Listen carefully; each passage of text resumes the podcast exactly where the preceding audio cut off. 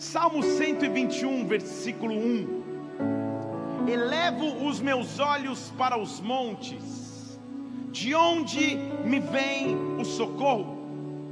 Elevo os meus olhos para os montes, de onde me vem o socorro? Se puder, põe na versão A aí, tá? Almeida atualizado. Isso, isso, obrigado. O meu socorro vem do Senhor, que fez os céus e que fez a terra. Existe um socorro para aquele que clama, existe um socorro para aquele que espera, existe uma intervenção sobrenatural para aquele que aguarda em Deus. Pai, nós estamos diante de Ti nesta manhã. Nós vemos aqui porque amamos o Teu nome, Tu és o centro de nossa fé, Tu és o centro de nossa existência e nossa esperança está condicionada em Ti, Senhor. Nada nos traz mais esperança senão Deus. Nossa esperança não está no sistema econômico, político, geográfico, Senhor. Nosso, nosso sistema não está na cultura, mas nossa confiança está em Deus, em um Deus que tudo faz, em um Deus que tudo provê. E diante desse Deus, nós já chegamos nesta manhã, pedindo que a tua nuvem de glória nos envolva, que o teu sobrenatural venha e haja nesta hora, Pai. Neutralize o que seria contrário ao teu agir e ao teu derramar, e que só existe espaço para o teu Santo Espírito fluir, flua em nosso meio com autoridade, flua em nosso meio com unção e poder, dá ordem aos teus anjos ministradores e vem sobre nós, como igreja, nós te pedimos, Pai, antecipadamente nós adoramos o teu nome e aplaudimos a ti, porque tu és digno de honra, de glória, de louvor, de poder. Aleluia! É interessante observar que a vida é um ciclo de aprendizagem. Nós vivemos aprendendo. Ao longo da vida, nós fomos sendo ensinados por pessoas, por circunstâncias, por situações, por experiências, querem elas positivas ou negativas. A vida nos ensina. A vida nos ensina, o decorrer da existência nos traz lições. Em outras palavras, isso significa dizer, pode baixar um pouquinho meu retorno aqui, Leandro, vou me empolgar mais.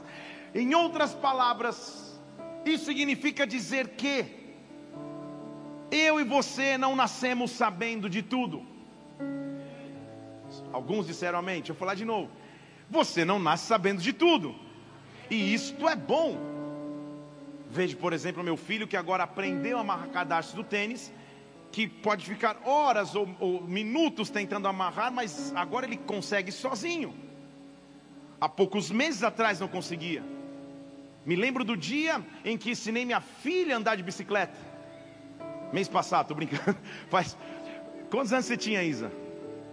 Não lembro, pai, do dia. Sete? Não, imagina. Você era bem mais nova. A gente foi num parque em São Paulo e todo pai, como, como o presbítero Otávio pregou aqui na, na, na, na, na vigília, solta o filho em algum momento na torcida de que a criança não caia, não pelo cuidado com a criança, mas porque a mãe está atrás gritando: cuidado. Todo, todo pai faz isso. E como é bom você ensinar alguém, como é bom você cuidar de alguém, como é bom você aprender também. Se eu não nasci sabendo tudo, há momentos em que as coisas parecem sair do planejado. Há fases de nossas vidas em que nós não temos resposta para tudo e tudo bem. Você não precisa ter resposta para tudo, mas há um abismo, há um gap que nós temos que aprender a pular. A resposta que nós temos ao longo da vida. E o tema que eu quero trazer para a pregação desta manhã e da noite é: peça ajuda. Peça ajuda. Pedir ajuda nos vence ou nos faz vencer obstáculos que até então seriam intransponíveis. Você não precisa fazer nada sozinho, você não precisa caminhar sozinho, você não precisa decidir sozinho peça ajuda. Na verdade, eu quero profetizar que Deus vai enviar ajuda nesta manhã de forma improvável. Deus vai mandar ajuda de onde você não esperava. Deus vai mandar ajuda de forma que você não aguardava. Mas a primeira decisão é minha, a primeira decisão é tua. Peça ajuda. A tendência da raiz humana é, é, é tentar se comportar como se você não precisasse de nada e de ninguém, como se sozinho você conseguisse se resolver, como se sozinho você conseguisse chegar e acontecer. Na minha geração, quando eu comecei a dirigir, eu tinha 18 anos em São Paulo, com um carro que era rompendo em fé. Por incrível que pareça, esse é o tema da noite, vocês estão me quebrando assim. É, o tema da manhã estava aí, estava tudo certinho, gente. Fica, fica sossegado, é improváveis. Isso. Estava aí. Isso, aleluia. Voltando aqui, finge que você não viu. Senhor, apague das memórias. Então, à noite, por revelação, vou pregar sobre orgulho, mas de manhã. eu vou pregar sobre os improváveis. A ajuda que vem de forma improvável. Aos 18 anos, então, por incrível que pareça, faz tanto tempo que naquela época não tinha nem GPS nem Waze. E, e ao sair de casa, tentando descobrir um endereço em São Paulo, tinha existia no século passado um negócio chamado páginas amarelas, que as primeiras páginas eram mapas, que você meio que estudava aonde ia ser o trajeto e saía com o mapa no colo. Quem, quem sabe da fase que eu estou. Ah, muito bem, tem mais uns aqui comigo. Está nos livros de história. Você sai com o mapa no colo, olhando, tentando dirigir, e às vezes a sua namorada, noiva ou até esposa ia ao teu lado, tentando decifrar o mapa, meio que como uma, uma, uma, uma navegadora. Quando ela perceber que você estava se perdendo, se todo homem que é raiz é homem de verdade raiz, ele não dá o braço a torcer. Ele vai indo errado e, e ela fala: Para para perguntar, não preciso de nada, não preciso de ninguém, eu sei onde eu estou indo. Depois de meia hora que você percebeu que está perdido, você vai mais meia hora para dar o braço torcer e pedir ajuda para alguém. E quando você para num posto, você fala: Ih, o senhor está longe demais.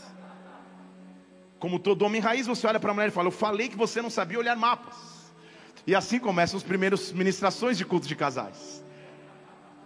A raiz do homem é achar que não precisa de ninguém, que sozinho pode se resolver, que sozinho vai ter respostas para tudo. Mas eu estou aqui para te dizer que você e eu precisamos de ajuda sim, que você e eu temos que pedir auxílio sim. O salmista está olhando para o alto e dizendo: Senhor, de onde vem o meu socorro? Eu elevo os meus olhos para os montes. Ele está dizendo monte porque naquela época muitos montes em Israel eram locais de adoração.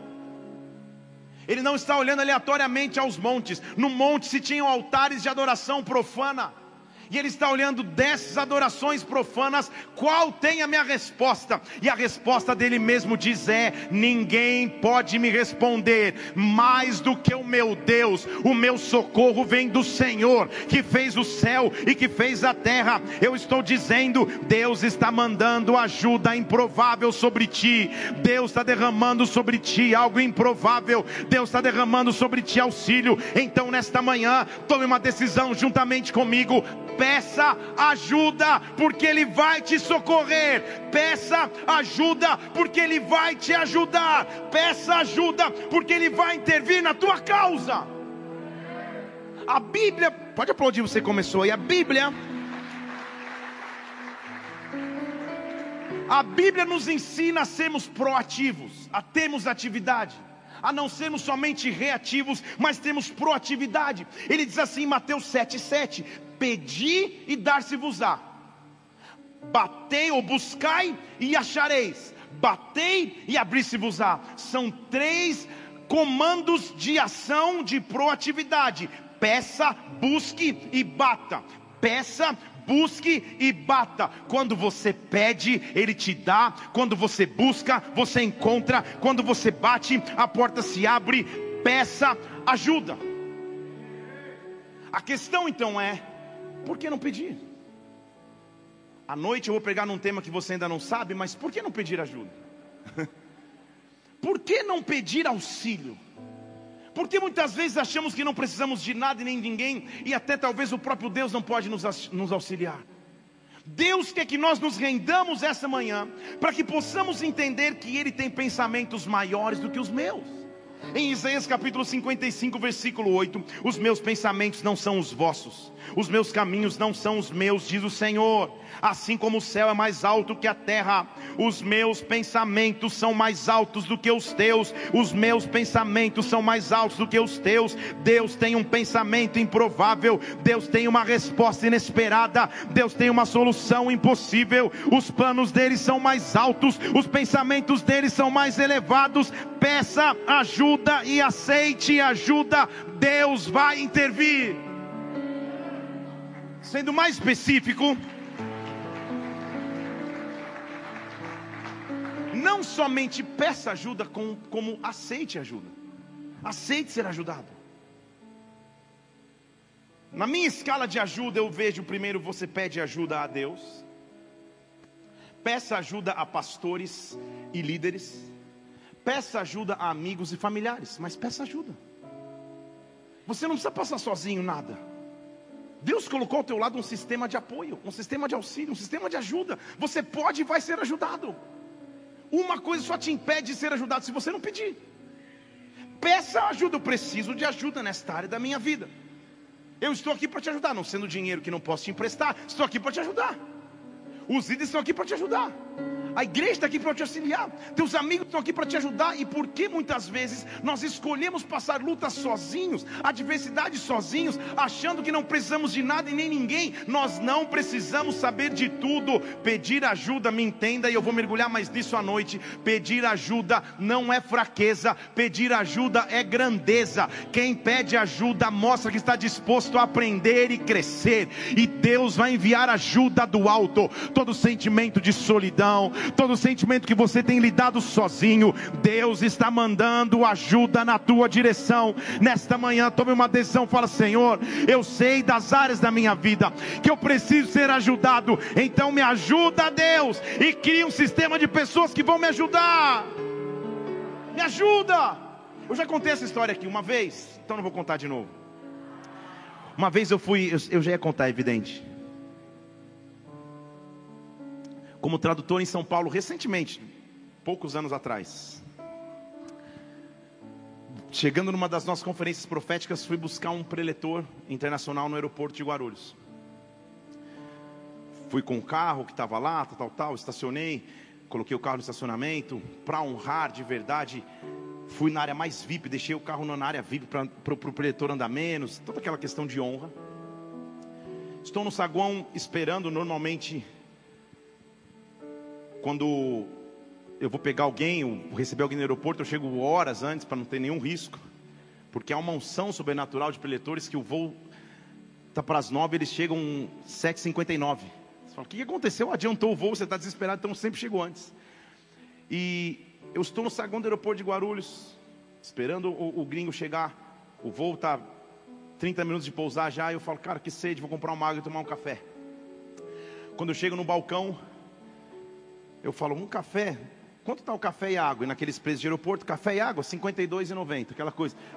que está em promoção, R$ 52,90, café e café expresso, só, só o café, tá bom. Quando eu vou colocar as mãos no bolso, percebi, esqueci minha carteira. Deixei o cara fazendo café, corri até o carro. Revirei o carro, não estava no carro. Voltei para o balcão com uma cara de taxa. Falei, cara, me perdoe, mas fica com o café e com a água eu esqueci minha carteira em casa. Ele teve tanta dó, ou se compadeceu de mim, falou, cara, bebe o café, já está feito. Eu falei, glória a Deus, mas minha mente pensou, estacionamento VIP. Como que eu recebo um preletor gringo pela primeira vez e, e ele chega de mim e eu falo, cara, posso pedir um negócio? Você tem dinheiro? Você tem dólar para a gente trocar? Você, você tem cartão? Alguma coisa você tem? E eu fiquei desesperado, suando frio, falando, cara, e agora? Que mico, como que vai ser isso? Que vergonha, estou sem carteira, aquela coisa toda. E, e, e, tem hora que você não sabe o que fazer, e quando você não sabe o que fazer, é hora de pedir ajuda. Estão comigo aqui? E eu levantei os olhos para o céu e falei: Senhor, me ajuda, me ajuda, Pai, por favor, meu Deus, me ajuda. Falei isso, passaram alguns minutos. Eu estou no saguão do aeroporto, chega um cara e fala: Pastor Felipe. Eu olhei para ele e falei: 50 reais. Pensei, não falei. Pastor Felipe, o senhor por aqui? Eu falei: Eu estou aqui. De onde você me conhece? Ah, eu já te vi pregando. falei, então, irmão, a gente acabou de se conhecer. Deixa eu te pedir um favor, cara. Você tem 50, o cara falou, que cara lascado e quebrado, mas eu expliquei a história. Peguei a conta dele, não precisa depositar jamais. Falei, não, cara, é óbvio que eu vou depositar. Mas pedi ajuda e como foi duro. Como é difícil você assumir que precisa da ajuda de alguém. Você está entendendo o que eu estou dizendo? Mas na hora do desespero não adianta, você tem que buscar ajuda. O que eu quero te ministrar nesta manhã é que a ajuda tem que chegar antes do desespero. O pedido de ajuda tem que chegar antes que a corda está no pescoço, já está quase caindo, quase fracassando. Tenha um sistema de ajuda ao teu redor. Tenha um sistema de ajuda que vem do alto, que te conduz todos os dias. Em outras palavras, quem você pede conselho, para quem você pede oração, para quem você pede acompanhamento na sua vida, e se você é líder, quem você acompanha, quem você ora, para quem você intercede? E com quem você recebe ajuda, Deus está levantando um sistema de ajuda improvável. Deus vai intervir na tua vida. E há um comando nesta manhã sobre ti peça ajuda. Do alto ele vai enviar socorro. Ei, ao teu lado ele vai enviar provisão, porque Deus vai se levantar em teu auxílio. Me ajuda, Deus. Você pode pedir, ele vai te ajudar. Você pode pedir, ele vai intervir. Na época do Antigo Testamento, a enfermidade, não é uma das, mas a enfermidade que era a pior enfermidade que alguém poderia ter, era a lepra. A lepra era uma doença altamente contagiosa, transmitia-se rapidamente de um para o outro, acabava com o, o, a, a estética do ser humano, porque ele começava a definhar a olhos vistos. E o leproso não havia nenhuma outra opção para ele, a não ser, no momento de identificar a lepra, ele ser levado para longe do convívio. O leproso então era considerado imundo, o leproso era considerado impuro, o leproso deixava de ter convivência social, não havia cura para a lepra, não havia esperança para a lepra. A lepra, na verdade, era uma sentença lenta de morte. A pessoa que se encontrava com lepra não tinha outra esperança não tinha outra alternativa, ela tinha que se render às direções que alguém passasse, ela ia para o esconderijo, ou ela ficava em refúgio, porque era impuro. Não havia um remédio, uma farmácia, um tratamento, uma consulta médica, nada poderia resolver. Mas Deus vai mandar ajuda improvável. Deixa eu falar de novo: Deus vai mandar ajuda improvável é quando você mais precisa que Deus intervém e Deus vai intervir sobre a tua vida. Eu quero que você pare para pensar nesta manhã em que área da sua vida você precisa de ajuda. Talvez sejam sobre as tuas finanças, talvez seja sobre a tua definição ministerial, talvez seja sobre o teu casamento e relacionamento, talvez seja sobre a tua saúde. Eu não sei, mas Deus conhece a tua realidade. Nada vai impedir você de abrir os teus lábios e dizer: Senhor, de onde me virá o socorro, me mostra de onde vem o socorro, me ajuda, me auxilia, me ajuda, me ajuda. Todos precisam de ajuda. Uma vez, hoje eu estou parecendo Forrest Gump só contando história, mas uma vez, chegando num trabalho há muitos anos atrás no Chile, o avião passa pela Cordilheira dos Andes e é um local que tem muita turbulência. E, quando nós, e, e tremeu muito, tanto que era uma época que, que eu, eu, não assistia, mas se você rir vai denunciar que você assistia. Começou a balançar tanto que uma, que uma mulher gritou: Eita, boi bandido, touro bandido, sei lá o que. Metade assistia. Muito bem. Quando pousou o avião, o comandante falou nos alto-falantes: hoje nós tivemos muitas intercorrências, quero pedir perdão pelo desconforto. E quero agradecer a todos aqueles que de alguma forma oraram para o seu Deus e para a sua fé, porque hoje nós precisamos de ajuda. Que bom que ele falou só quando aterrizou. Excelente, imagina no meio da turbulência ele fala: por favor, se alguém tem fé, ore. tipo, Mas o fato é que, que, até ele, que parecia estar no comando, em algum momento ele fala: Cara, eu não estou no comando coisa nenhuma, alguém acima de mim tem que estar no comando. E eu também na minha vida, você também na sua vida. Há momentos que nós temos que nos render e dizer: Senhor, me ajuda, me auxilia. Senhor, eu vou passar a mão no telefone, vou ficar na fila de aconselhamento. Alguma coisa eu vou fazer, mas eu vou dizer: Me ajuda. Eu preciso de uma oração, eu preciso de uma direção, eu preciso de um cuidado, eu preciso de um alimento, eu preciso que o próprio Deus me direcione. Mas Deus vai mandar mandar ajuda improvável sobre ti. A tua lepra não vai te matar, as dificuldades não vão te consumir. Sozinho você não vai permanecer. Deus está mandando ajuda. Eu sinto no meu espírito um exército de Deus se levantando para te ajudar, um exército de Deus se levantando para intervir. Receba auxílio nesta manhã, em o nome do Senhor Jesus. Recebe ajuda mas eu só recebo se eu pedir. Estão entendendo comigo aqui? Peça, busque, bata. Em que área da sua vida você não tem um momento secreto tem que falar: Senhor, eu preciso de ajuda. Mas eu também posso pedir aqui. Eu também posso ativar sistemas que vão me permitir ser ajudado. Porque imagine ser um cara que tem acesso a todo o dinheiro, a todo o poder, na verdade, ser o homem mais temido de sua geração, por ser o capitão do exército da nação mais poderosa na época. Segundo a Reis capítulo 5, versículo 1, diz que Naamã era o chefe do exército da Síria. Temido, poderoso, dono de todo recurso financeiro, um grande homem diante do seu rei, muito respeito ele tinha, porque por ele o Senhor tinha dado livramento aos sírios. Ele era homem valente, vírgula, porém leproso. Tudo ia bem, mas de repente surgiu um porém. Tudo ia bem, mas de repente um dia, talvez olhando no espelho ao se barbear, ele olha uma mancha de, de lepra, um, um, uma mancha estranha e fala: O que está acontecendo?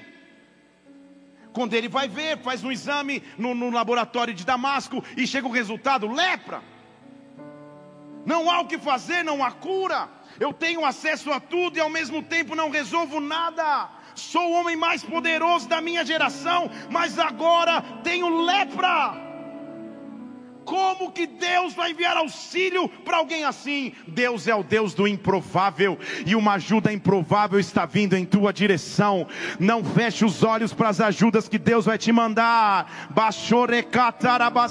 Não feche os olhos para as ajudas que Ele vai te mandar, porque Ele vai te mandar ajuda.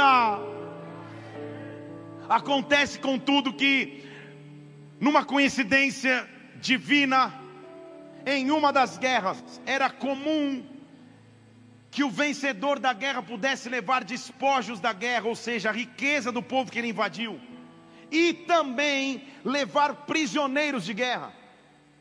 Esse homem, Nama, leproso em sua casa.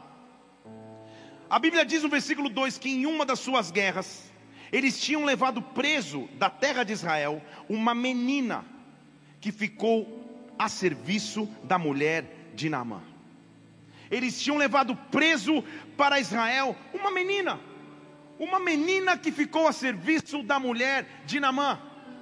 Quem seria uma menina uma jovem, uma adolescente perto de um capitão de exército, o que uma menina teria para ensinar para um capitão de exército? Deus é o Deus do improvável e da ajuda improvável. E quando você vence o orgulho, já deixando a deixa para hoje à noite, Deus vai te mandar ajuda e você vai perceber quando a ajuda chegar. Deus vai te mandar ajuda e você vai perceber quando a ajuda vier. Ele vai te mandar ajuda improvável. Nunca limite a forma que Deus pode te ajudar. Nunca limite a forma que Deus pode te responder em áreas da sua vida em que a tua força não resolve mais, em que você sozinho não responde mais. Deixe o improvável de Deus acontecer. Deixe o improvável de Deus te ajudar. Eu estou profetizando a ajuda de Deus vindo sobre a tua casa. Eu estou profetizando a ajuda de Deus vindo sobre as tuas finanças. Eu estou profetizando a ajuda de Deus vindo sobre as tuas emoções. Deus vai enviar ajuda e talvez de forma forma improvável. Deus vai te ajudar. Deus vai te enviar auxílio. como alguém que levanta os olhos para o céu e diz: Senhor, me ajuda. Ele vai enviar auxílio improvável. Como semelhante a encontrar no saguão de um aeroporto gigantesco uma pessoa que te conhece, que tem 50 reais no bolso, que vai te ajudar, que vai te auxiliar exatamente na hora que você precisa. O que eu estou dizendo aqui de, com português claro é que Deus sabe o que você precisa amanhã. Deus sabe o que você precisa hoje no almoço. Deus sabe o que você precisa terça. Deus sabe o que você precisa mês que vem. E Ele está criando um sistema de ajuda e de auxílio ao teu redor. Só não impeça, peça ajuda. E quando a ajuda chegar, se, se renda e aceite ser ajudado. Eu, eu posso pensar em Namã, poderosíssimo, riquíssimo, homem de muitas guerras, incontáveis vitórias, leproso. A cada dia a lepra piorando. Posso imaginar um dia a sua esposa abrindo o, o, o, o, caderninho do plano de saúde, tentando pesquisar na Síria especialistas em lepra. E a menina, a adolescente, a criança, com ousadia faz um comentário. Quem dera, versículo 3. Quem dera a gente tivesse em Israel que lá da onde eu vim tem um profeta. E esse profeta oraria. E essa lepra iria embora. Quem dera você tivesse diante do profeta porque o profeta tem a resposta que o homem não tem. Quem dera,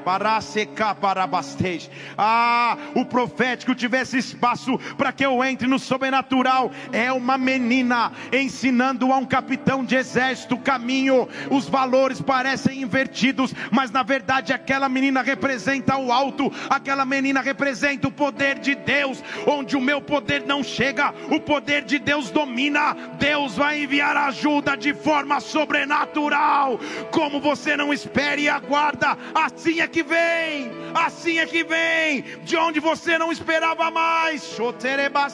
Levante uma de suas mãos, eu estou abrindo a porta para o improvável, diz o Senhor, para milagres improváveis, para respostas improváveis.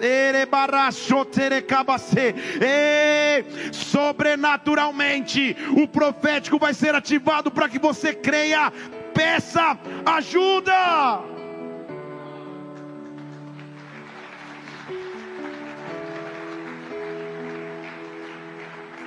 Namã tinha duas opções. Ou ele fala, menina, fica quieta, você não tem nem direito de falar comigo. Ou ele está tão desesperado que ele se rende e diz: Eu vou aceitar ajuda de onde ela for.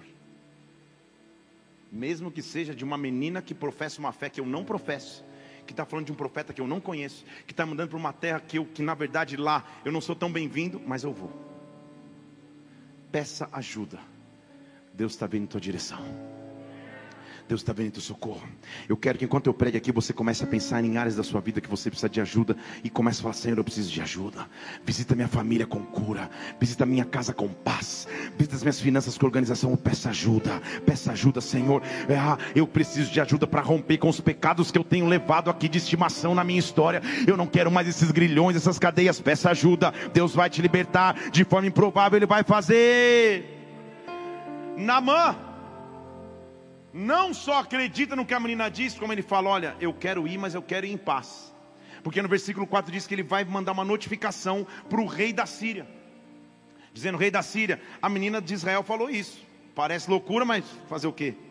O rei da Síria falou: Faz o seguinte, vai, eu vou te enviar com uma carta para o rei de Israel. Era normal entre os povos. Ele foi, levou consigo dez talentos de prata, seis mil ciclos de ouro, dez mudas de roupa foi levando um pacote VIP de carta do rei da Síria a tudo: ouro, prata e roupas. Mas a disposição era dele. Estão comigo aqui? Quem precisa pedir ajuda tem que se movimentar. Quem precisa pedir ajuda, muitas vezes não é sentado dentro de casa esperando que a ajuda chega, tem que se movimentar. Tem que agir, tem que ser proativo, tem que ir. Tem que fazer tem que avançar, alcançar e tem que se render a Deus, aos processos, aos momentos. Peça ajuda, prossiga, vá, continue. Ele vai e faz uma viagem para Israel, levando uma carta do rei, levando itens de presente. Quando ele chega, dá a carta para o rei de Israel. E o rei de Israel recebe a carta, lê. Versículo 6: Lendo a carta, ele vai saber que eu te enviei na mão, e ele vai se curar para que você o cure da lepra. Então pensa o rei um inimigo muito mais poderoso belicamente. O, o, dono do exército, o chefe do exército chega com uma carta: Ó, o rei me mandou aqui, você vai me curar da lepra. O rei não anda no sobrenatural, e não é todo mundo que está pronto para te ajudar. Deixa eu falar de novo: não é todo mundo que está pronto para te auxiliar. Porque quando o rei lê a carta, diz a Bíblia no versículo 7 que o rei rasgou as vestes e falou: Será que eu sou Deus? Eu posso matar e trazer vida? Por que, que você me enviou esse homem com lepra? Acho que na verdade vocês estão buscando ocasião para lutar contra mim. Quem pede ajuda, quem está pronto para receber ajuda, não para no primeiro não não para na primeira porta fechada, não para no primeiro prejuízo, mas avança pela fé. Ei, Deus está ativando uma rede de auxílio ao teu redor. Peça ajuda, porque Ele vai te mandar ajuda. O rei está desesperado, dizendo isso, na verdade, deve ser uma ocasião para a guerra eu não tenho o que fazer. Mas o profeta escutou falar que a carta tinha chegado ao rei. Quando o profeta Eliseu, versículo 8, homem de Deus, ouviu que o rei de Israel tinha rasgado as vestes, falou: Por que, que você está rasgando veste? Por que do desespero? Manda ele vir comigo e vai saber que existe profeta em Israel. Ei, talvez ninguém tenha resposta para mim na terra terra, mas eu tenho um Deus no céu que tem resposta, eu tenho um Deus no céu que age, eu tenho um Deus que responde. Deus está mandando ajuda para você, Deus está mandando ajuda para tua casa, Deus está mandando ajuda para os teus filhos, Deus está mandando ajuda auxílio. Eu só tenho que levantar as mãos e dizer: Senhor, me ajuda. Eu me rendo diante de ti. Manda ajuda, improvável como for. Ou você para na porta do rei, que disse não ao teu pedido e se desesperou diante de você. Ou você escuta o profeta dizendo: manda vir para cá porque agora vai se entender: existe profeta em Israel, existe um Deus em Israel. Você não entendeu? Vou te falar em português claro: o que Deus vai fazer sobre a tua vida, a ajuda que Ele vai trazer sobre a tua casa, vai deixar as pessoas ao lado dizendo: existe Deus em Israel, existe Deus em Israel, existe Deus na vida desse homem, existe Deus na vida dessa mulher, existe Deus na vida desta família. Então não deixa que nada mais te impeça, peça ajuda e Deus Deus vai enviar auxílio, peça ajuda e Deus vai enviar comando. Ei! Namã chegou com seus cavalos, com seu carro, parou na porta da casa de Eliseu. Pensa na cena, gente. Namã vindo com cavalos, carros. Israel, os caras andavam de jumentinho, talvez. E ele chega com uma comitiva. Ele é o chefe do exército. E ele toca o interfone na casa de Eliseu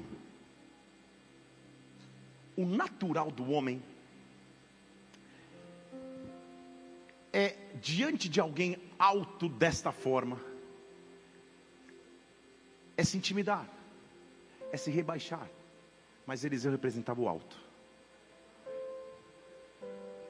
E para o caso de Naamã, a ajuda que ele estava trazendo, e como Deus estava tratando no coração daquele homem, era para que ele entendesse simplicidade, é para que ele entendesse humildade.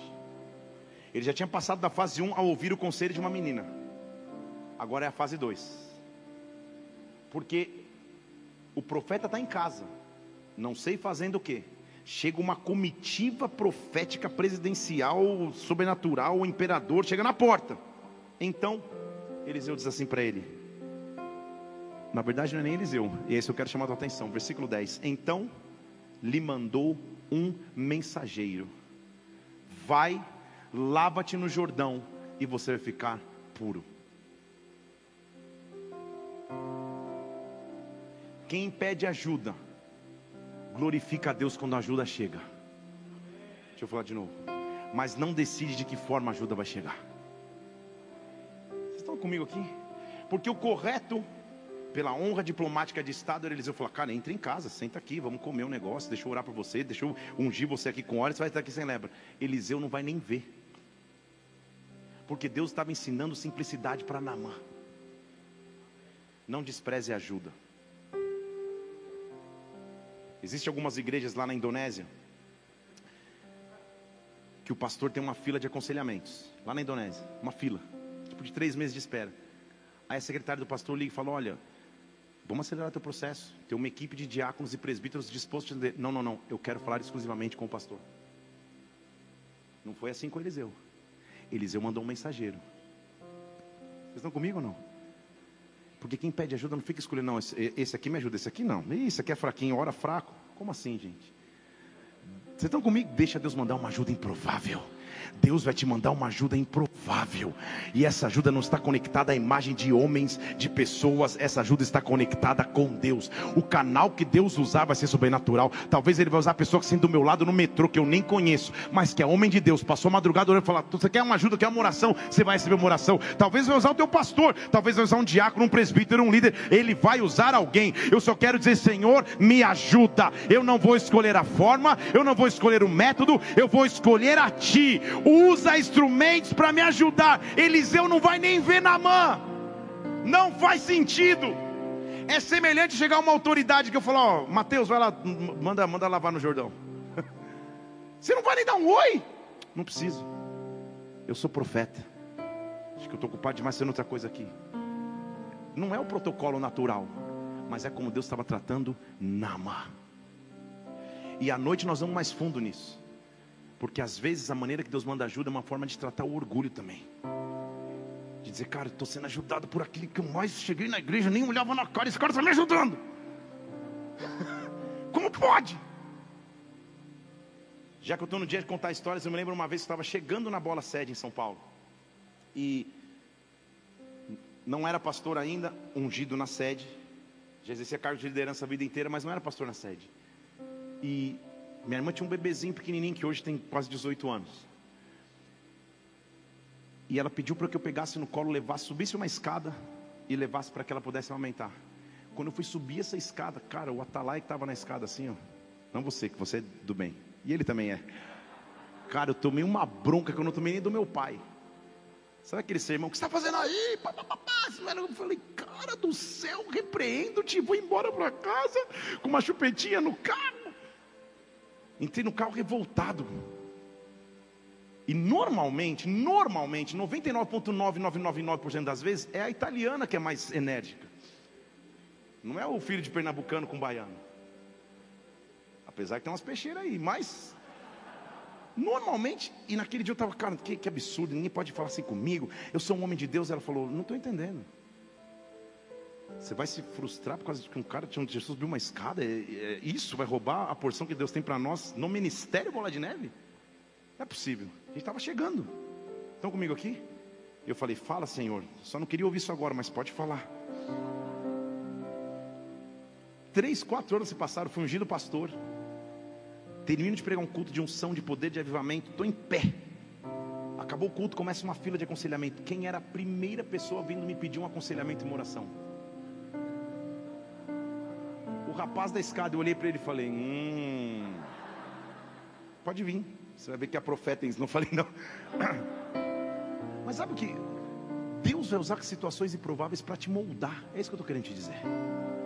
Para você entender que, que, que humanamente você não é mais do que ninguém o teu cargo hierárquico, aquilo que Deus faz na tua vida, não te, não te leva. E, e, e Deus pode usar alguém que está na entrada da igreja e você esperando receber uma oração aqui de um presbítero, e na entrada da igreja um cara fala: Cara, você está sorrindo aqui, mas eu estou vendo que você está triste. Deixa eu orar para você. Deixa Deus usar ajuda de maneira improvável, porque a Bíblia diz que nós somos reis, sacerdotes, então todo sacerdote que tem intimidade com Deus está pronto para ajudar. Deus vai começar a abrir um sistema de ajuda, porque é um ciclo. Eu vou falar sobre isso hoje à noite. Já prometi um monte de coisa hoje à noite. O culto vai ter 3 horas e 42. Hoje à noite eu vou dizer que ajuda é um ciclo. Um dia você é ajudado para que um dia você possa ajudar alguém. Deus está trazendo ajuda para a tua vida de forma improvável.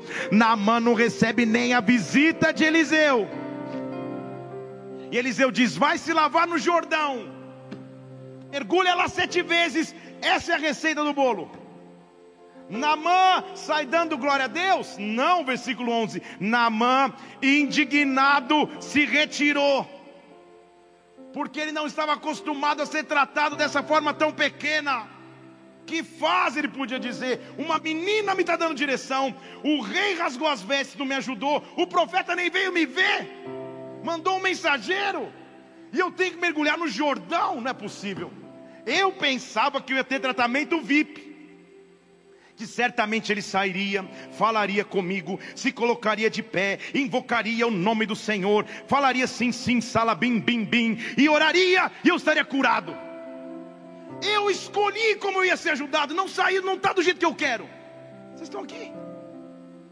Eu escolhi, não é desse jeito que eu queria ser ajudado. Eu estou indignado Agora, pior ainda, não tem os rios mais lindos em Damasco, versículo 12. Não são Abana e Farpar, rios melhores que todas as águas de Israel. Como que eu vou me lavar na água do Jordão? Estou indignado. Aí do lado dele um servo falou: Volta para a terra. Que foi o que a Mila fez comigo aquele dia: Volta para a terra. Eu não estou entendendo você, Namã. Se o profeta tivesse pedido uma coisa muito mais difícil, você não faria? Se ele tivesse dito, mata 200 mil bois, você não ia fazer? Dá 300 quilos de ouro, você não faria? Pode deixar o versículo na tela para mim. Se ele te pedisse uma coisa muito mais difícil, você não faria? Agora, na continuação, porque ele te pediu algo fácil, lava-te no rio e vai ser purificado, você não vai cumprir? Ficou aquele silêncio dramático. Namã baixou a cabeça e falou: Tudo bem, eu vou mergulhar no Jordão eu vou me permitir ser ajudado. Eu não cheguei até aqui para morrer no meio do caminho. Eu vou receber uma ajuda sobrenatural. Jordão não é o meu rio, não são águas cristalinas em temperatura ambiente, igual Caldas Novas, ambiente de 38,5 graus. Os rios da Síria são muito melhores, mas Senhor, eu já cheguei num ponto que eu me rendi.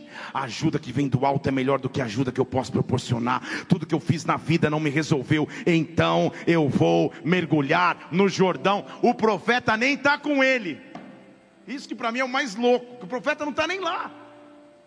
Ele falou: Eu achei que o profeta vinha aqui, os céus iam se abrir, o fogo ia descer. O profeta nem está aqui para uma viúva que estava quase morrendo, com seus filhos sendo entregues para pro credor, no capítulo 4, ele entra na casa, transforma o azeite da viúva. Não é que ele não era um profeta que se envolvia, não gostava de pessoas, ele amava se envolver, mas para Naamã, Deus queria tratar algo mais profundo nele dizendo: Você não é tão VIP como você acha, você não é tão importante como você acha. Se renda, porque eu vou te ajudar de forma improvável. Se renda, porque eu vou te ajudar de forma sobrenatural. Levante uma de suas mãos. Deus está trazendo ajuda para a tua causa. Deus está trazendo ajuda para a tua vida. Mergulha no Jordão. Baracha catarabastej. Mergulha neste rio que não tem tanto glamour e pompa, mas receba a minha ajuda na mão. Você ainda não sabe você não tem como saber, você não tem ideia nenhuma, mas a próxima pessoa que eu ler na Bíblia que vai mergulhar no Jordão é um homem que com 30 anos vai aparecer para ser mergulhado por João Batista no mesmo rio que hoje eu estou mandando você mergulhar. Este homem vai chegar diante de João e vai dizer: Ah, João vai falar, eu que deveria ser batizado por ti. E ele diz: Eu estou diminuindo, pode me arrebacer, pode me batizar batizar. O Jordão é local de travessia. O Jordão é local onde Deus diminui, onde eu percebo que eu não sou o centro de tudo, mas é Deus. Eu não sou o centro de tudo, mas é Ele. Namã estava aprendendo isso. Mergulha na mão. Mas não é tão instantâneo como você achava, não. Não é abrir os céus e dar um brado, te ungir e você vai embora. São sete.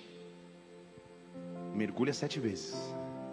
E se você chegar até o sétimo, a ajuda vai ter chegado e o sobrenatural vai ter sido liberado. Fale comigo, sete mergulhos. Fale de novo, sete mergulhos. O primeiro mergulho para mim significa obediência. Que é pisar numa água que você não gosta tanto. Que é ir meio a contragosto, porque os teus próprios céus falam, cara, não estou entendendo, ele pediu algo tão simples que você não quer fazer. O primeiro é obediência. Mergulha. Quando ele volta, está igual. Talvez um pouco pior pelas, pelo barro, pela, pela, pela água meio turva do Jordão. Um mergulho. Obediência. O segundo mergulho para mim significa entrega. Senhor, já não está nas minhas mãos, eu entrego a Ti. O Salmo 37, 5 fala: entrega o teu caminho ao Senhor e confia. O segundo mergulho é entrega. Senhor, eu vou entregar, Pai. Eu entrego a área que eu preciso ajuda nas tuas mãos. Eu venho em obediência a Ti e eu me entrego. Entrega diz respeito à redição, esse é o segundo mergulho. Nada mudou. O terceiro mergulho para mim significa expectativa. Porque quem sabe que vai ser ajudado por Deus passa a ter expectativa de novo, passa a ter expectativa de que as coisas vão melhorar, de que Ele vai intervir, de que alguma forma a resposta vai chegar e o auxílio vai vir. Eu tenho expectativa.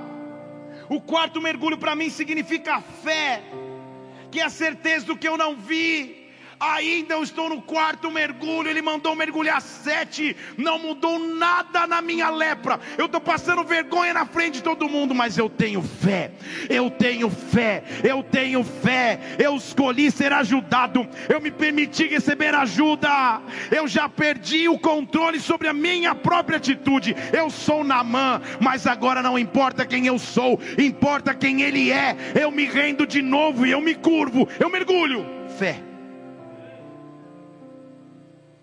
Se você passou dos quatro primeiros mergulhos, está chegando lá. Se você aprendeu a obedecer, a se entregar, a sempre viver na expectativa de que Deus pode fazer algo melhor. Se você vive pela fé, está chegando lá.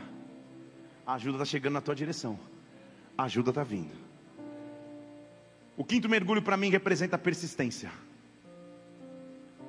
Que é quando a tua fé começa a se cansar um pouco. Você fala, cara, eu, eu, eu comecei com fé, com expectativa, Deus vai fazer, Deus vai agir, mas cara, eu estou quase desistindo. Persista, mergulha mais uma vez, mergulha mais uma vez. Mergulha mais uma vez. Mergulha mais uma vez, persiste. Dá o quinto mergulho e volta. Senhor, não mudou nada. Sangue de Cristo tem poder. O sexto mergulho para mim significa profecia. Quando eu estou prestes a desistir, eu preciso lembrar: quem me prometeu a cura foi o próprio Deus. Eu estou aqui debaixo de uma palavra profética. Eu não estou aqui porque eu quero, eu estou aqui porque Deus tem promessas e as promessas dele vão se cumprir. Eu já mergulhei uma, duas, três, quatro, cinco, seis vezes. Agora eu estou entrando no profético, eu estou entrando no sobrenatural. Namã é só mais um mergulho, não desiste aí, é só mais um mergulho, não pare aí. O sétimo mergulho para mim significa plenitude, é quando Deus cumpre aquilo que prometeu. Nesta manhã há uma ajuda do alto chegando sobre ti, há uma ajuda do alto chegando sobre a tua vida, há uma ajuda do alto chegando à tua casa. Oh! A minha decisão então é simplesmente me render na presença dEle. A minha decisão então é falar: Senhor, eu preciso de ajuda, Pai. Vem em meu auxílio, vem em meu auxílio. Eis-me aqui prostrado outra vez, para tudo entregar, para tudo entregar. Leva-me perto de ti, Senhor. Oh, anseio por ti. Hey anseio por ti. Eu me rendo